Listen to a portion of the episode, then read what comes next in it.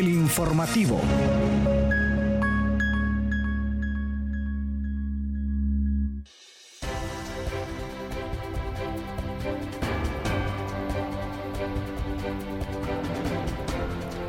Buenos días, bienvenidos y bienvenidas a El Informativo. Desde Radio Comunica les saluda Yuri Vargas en compañía de Kaylin Espinosa y en controles Hugo Duarte. Gracias por sintonizarnos. Buenos días Yuri, buenos días Hugo, buenos días a la audiencia. Gracias por estar en sintonía de El Informativo.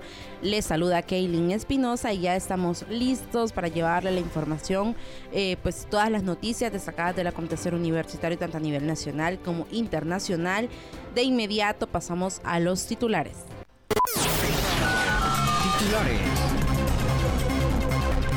Presentan investigación sobre los roles y desafíos de las coordinaciones de docencia. Una presenta encuesta económica familiar multipropósitos. Rector Odir Fernández aboga por mejoras en una ABS. Inician las noches astronómicas en la UNA. Inician cursos propedéuticos para estudiantes UNI 2024. La Universidad Tecnológica de Panamá obtuvo el máximo galardón al reconocimiento de las buenas prácticas sello ODS 2023. Topografía de fondo oceánico será reconocida como pampa submarina. Y para cerrar los titulares, la Universidad de El Salvador experimenta cambios en procesos de evaluación y acreditación. Noticias Puma. Iniciamos el segmento de noticias nacionales contándoles que investigadores de la máxima casa de estudios han realizado una investigación denominada Características, roles y desafíos de las coordinaciones de docencia en los centros regionales de la Universidad Nacional Autónoma de Honduras, UNA, la cual ha tenido como propósito caracterizar a los profesores que asumen estas coordinaciones. El estudio que ha sido impulsado por el vicerrector de la UNAM, Mario Aristides Contreras, el investigador José Francisco Vargas y la investigadora y docente Etel Maldonado abarcó abarcó las nueve coordinaciones de docencia regionales del alma mater. Otro de los motivantes para los académicos es que son conscientes que la educación universitaria es clave para el progreso económico y social de un país. Los resultados de la iniciativa revelan la necesidad de fortalecer las competencias de los coordinadores de docencia regionales en cuanto a pedagogía y didáctica, lo que se vuelve indispensable para planificar programas educativos, orientar el desarrollo de proyectos curriculares, participar en la evaluación docente de los profesores y apoyar su crecimiento profesional. Esta situación puede tener un impacto negativo en el desempeño efectivo de sus cargos, ya que la formación en pedagogía y didáctica es fundamental para coordinar la enseñanza en la educación superior concluye el estudio. Entre otras noticias, la Universidad Nacional Autónoma de Honduras, UNA, a través del Instituto de Investigaciones Económicas y Sociales, IES, presentó la encuesta económica familiar multipropósitos 2024. Uno de los resultados más relevantes es la tasa de desempleo de los hogares que arrojó un 6.9%, porcentaje similar con la tasa oficial del Instituto Nacional de Estadísticas INE, que se estimó en 6.4% para 2023. Además, se observó una tasa de reinserción laboral del 33.2% de las personas que perdieron su empleo. Esta encuesta surgió como una investigación para analizar el impacto y las consecuencias que tuvo la crisis sanitaria por la pandemia de COVID-19 en los hogares universitarios y desde el 2021 ocupó el nombre actual, misma que se realiza mediante un formulario electrónico disponible para los estudiantes de la UNA a nivel nacional. Cabe destacar que la realización de este estudio despliega una serie de diversas investigaciones que contribuyen a la comprensión, el desarrollo y la solución de problemáticas fundamentales que afectan al país y sobre todo se destaca la fortaleza que tiene la UNA en la recopilación de la información acerca de la situación socioeconómica de la población y los hogares del país. Entre otras noticias, Pumas, les contamos que en su reciente visita a la Universidad Nacional Autónoma de Honduras en el Valle de Sula, UNABS, el rector Odir Fernández, acompañado por destacados directores y ejecutivos, se sumergió en un recorrido detallado para abordar las necesidades académicas e infraestructurales planteadas por la comunidad estudiantil y las autoridades de dicho campus situado en la capital industrial de nuestro país. Desde el contacto directo con estudiantes de diversas carreras hasta reuniones con académicos. Eh, en respuesta, pues el rector expresó la necesidad de cambiar las prácticas influyentes en la obtención de becas para especialidades médicas, destacando que el ingreso se basará en méritos académicos. Asimismo, en un llamado urgente destacó que la UNA requiere un presupuesto acorde con el artículo 161 de la Constitución de la República, el cual señala que las asignaciones eh, deberían, deben ser del 6%, sin embargo, estas en la actualidad no superan el 2% del presupuesto general de la República, dejando a la universidad con una brecha de financiamiento significativa. Estamos hablando de, de un 4% que no se le transfiere a la universidad del presupuesto que anualmente le corresponde. Pero continuamos con más información y le contamos que la Facultad de Ciencias Espaciales FACES de la Universidad Nacional Autónoma de Honduras continúa impulsando el fascinante mundo de la astronomía y esto pues a través de sus periódicas noches astronómicas. Cada viernes de 6 de la tarde a 8 de la noche en el edificio K1 pues se convierte en el epicentro de esta experiencia única, abierta gratuitamente al público.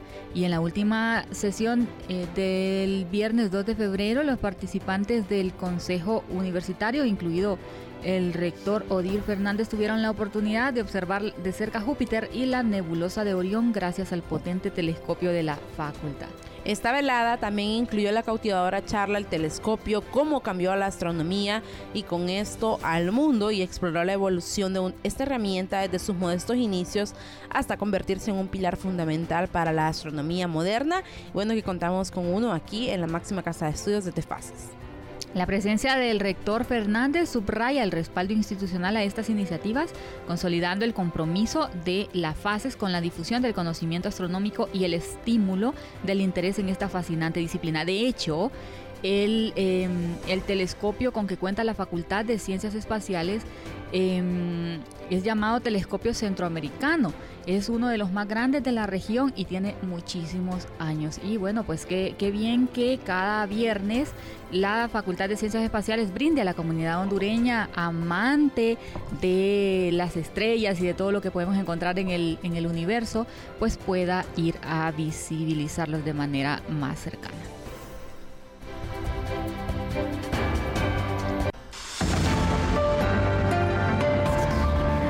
Noticias Internacionales Universitarias.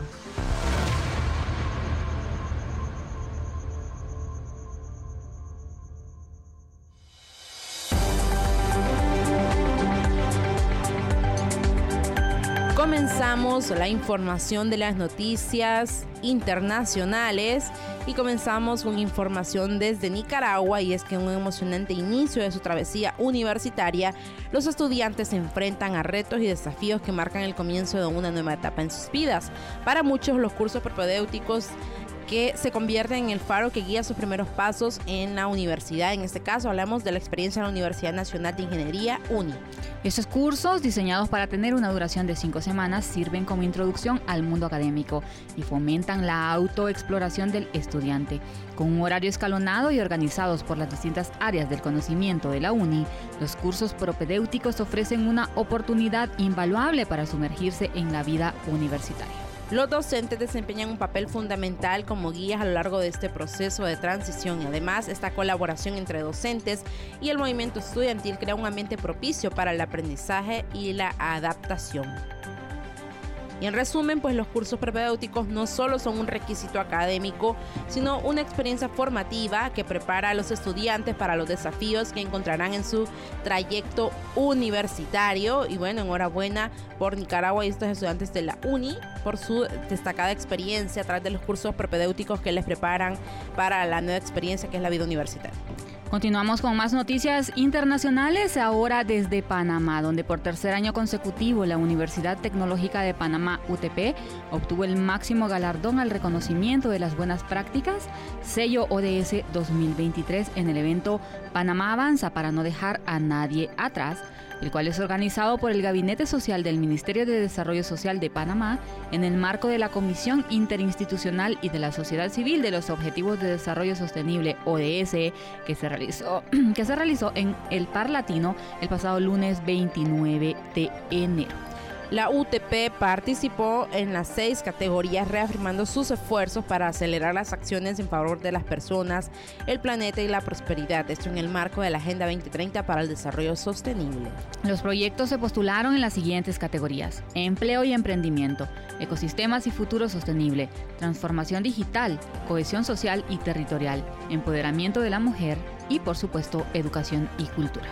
Estos proyectos galardonados en el sello ODS son el producto del esfuerzo de diferentes centros de investigación, facultades, unidades administrativas y centros regionales. Nacen del interés de cada investigador o investigadora y docente de alta preparación académica con la sensibilidad y capacidad de visualizar condiciones que mejoren la calidad de vida y plantear a través de la ciencia y la innovación las propuestas de soluciones a las necesidades del país. Aplaudimos este tipo de iniciativas y pasamos ahora a noticias desde Costa Rica, donde de la Universidad Nacional UNA y la Universidad de Costa Rica UCR llevaron a cabo una expedición oceanográfica internacional a unos 200 kilómetros de la costa de la península de Nicoya. Y es que tras proponer a la Comisión Nacional de Nomenclatura CNN la oficialización de nombres para rasgos batimétricos en la región, el pasado 30 de enero se aprobó la designación de la zona como pampa submarina junto con 12 de sus características geográficas. Esta nomenclatura propuesta, en parte en lengua chorotega y náhuatl, rinde homenaje a la pampa guanacatesca y estos nombres sugeridos se encuentran eh, Monte Submarino Tengoset, Loma El Dorado y Colina Mamboquita. Los científicos destacan la importancia de identificar y nombrar estos accidentes geográficos situados entre 1900 y 3900 metros de profundidad mediante exploraciones que abarcan aspectos oceanográficos, biológicos, geológicos y geofísicos. La iniciativa impulsada por Jorge Cortés del CIMAR UCR, respaldada por el sismólogo marino Proti de OBS Sicori UNA, busca visibilizar y reconocer la riqueza submarina de Costa Rica. En ese sentido, pues la expedición exploró áreas diversas desde biodiversidad hasta estudios en pulpos, equinodermos, corales negros y análisis de sedimentos, revelando una Costa Rica desconocida en las profundidades marinas. Continuamos con más información siempre de la sección de noticias internacionales. Ahora nos vamos hasta El Salvador y es que la Universidad de El Salvador, la UES, ha experimentado una transformación significativa en su enfoque hacia los procesos de evaluación y acreditación de la calidad académica. Esto en cumplimiento con la Ley de Educación Superior vigente desde 1997 y su respectivo reglamento. El sistema de calidad nacional incluye la recolección de datos estadísticos anuales y la autoevaluación institucional con fines de mejora, completando esta triada con la acreditación institucional voluntaria y dirigida por la Comisión de Acreditación Nacional, CDA. Aunado a estos procesos nacionales, la región centroamericana por medio del Consejo Superior Centroamericano, CESUCA, influye en la temática desde el Sistema Centroamericano de Evaluación y Acreditación de la Educación Superior, su comisión técnica y con el respaldo eh, de los vicerrectores académicos. Los diversos procesos buscan la calidad académica, procuran la rendición de cuentas y son esenciales para verificar el óptimo funcionamiento y la administración de los recursos, sobre todo en la administración pública. Pasamos ahora a la sección de cultura.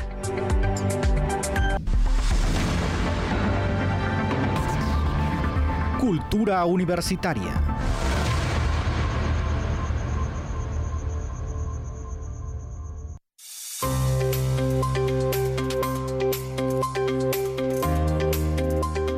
comenzamos la sección de cultura y le contamos que en respuesta, pues en la República de Honduras, el pueblo indígena Tolupán, también conocido como Jicaques, ha dejado una huella histórica de resistencia desde la época de la conquista española.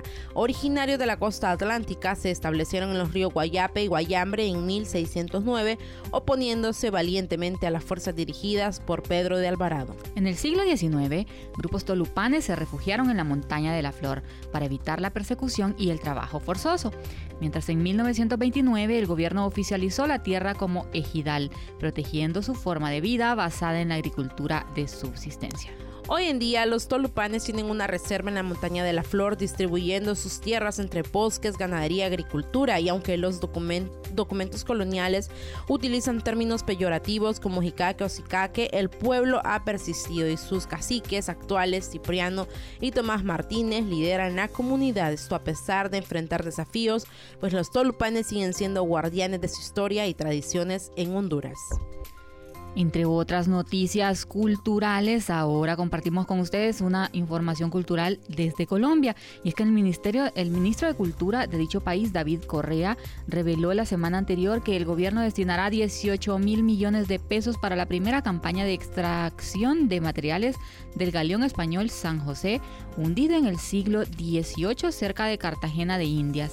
La Armada colombiana liderará los trabajos entre abril y mayo, aunque Correa no mencionó la participación de empresas privadas en el proceso. El conflicto diplomático por la soberanía de los restos ha persistido desde la década de 1980. Así, en 2013, el Congreso colombiano reafirmó la soberanía sobre los restos y permitió la extracción de estos tesoros. Y también en 2013, un acuerdo con el cazatesoros estadounidense Roger Dowley, distribuidor del galeón, fue cancelado por Colombia, que luego ganó la disputa en la justicia internacional.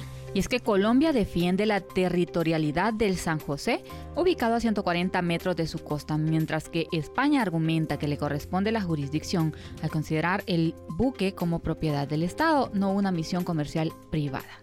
Esta divergencia se basa en la interpretación opuesta de la Convención de la UNESCO sobre el Patrimonio Subacuático que Colombia se negó a firmar debido a sus intereses en el caso del San José.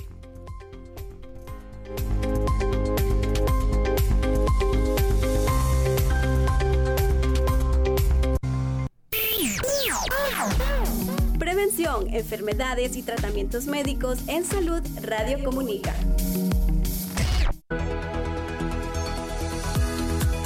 Como parte de las noticias de salud, les contamos que en virtud del acuerdo bilateral entre los gobiernos de Honduras y Cuba, está programada la llegada de 89 médicos especialistas, esto el próximo 20 de febrero.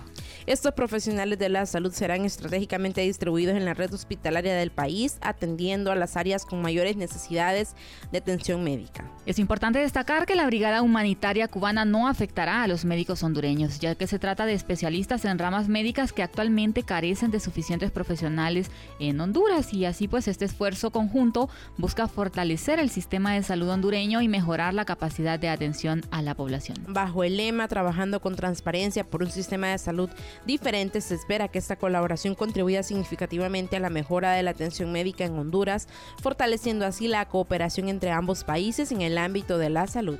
Esta colaboración se da precisamente en momentos en los que se ha anunciado la construcción de nuevos hospitales, pero que estamos conscientes de que aunque se construya la infraestructura, faltan profesionales especializados en las diferentes áreas de la medicina. Pero bueno, continuamos con más noticias de salud y ahora les contamos que en los últimos meses se ha registrado un notable incremento en la detección de casos de fiebre de oropouche en diversas áreas de la región de las Américas y esta preocupante alerta se ve agravada por la intensa circulación de casos de dengue reportada por varios países de la región, entre ellos el nuestro, Honduras.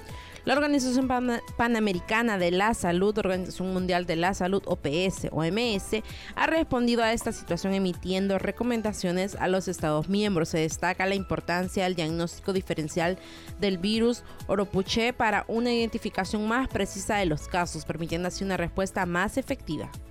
En ese sentido, la OPS-OMS insta a reforzar las medidas de control vectorial, con especial énfasis en la eliminación de criaderos de mosquitos Aedes aegypti, vector de ambos virus. Asimismo, se hace hincapié en la necesidad de fortalecer las medidas de protección personal en poblaciones consideradas de mayor riesgo. Estas recomendaciones buscan no solo mitigar la propagación de los virus, sino también sensibilizar a la población sobre la importancia de la prevención.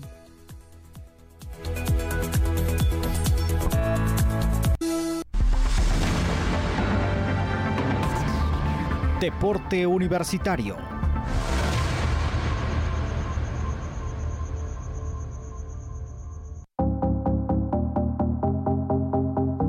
En un emocionante encuentro de la Liga Nacional de Honduras, el portero de Motagua, Jonathan Ruyer, escribió su nombre en los libros históricos al anotar el gol de la victoria ante Génesis.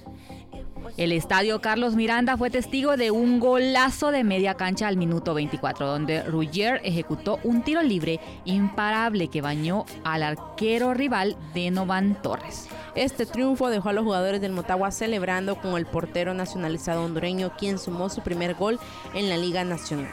Aunque Ruggier hizo historia, se convirtió en el séptimo portero en lograr esta hazaña en la liga, uniéndose a una selecta lista que incluye a Belarmino Rivera, Mango Enríquez, Chato Padilla, Wilmer Cruz, Junior Morales, Panchi Reyes y el mismo Jonathan Ruggier.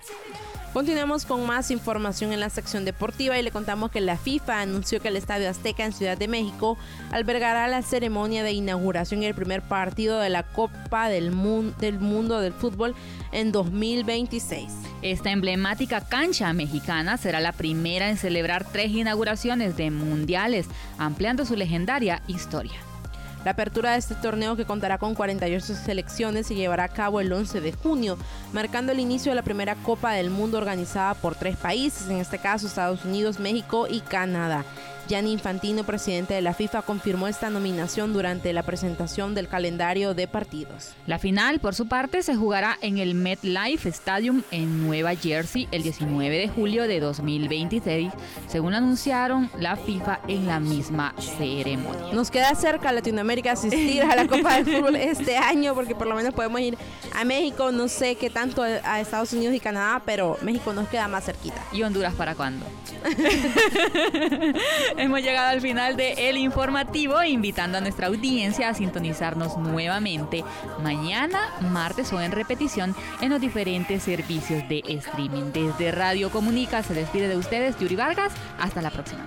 Se despide de ustedes Keilin Espinosa. Buenos días.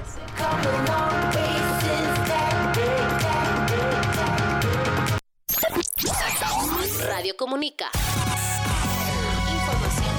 Esto fue El Informativo.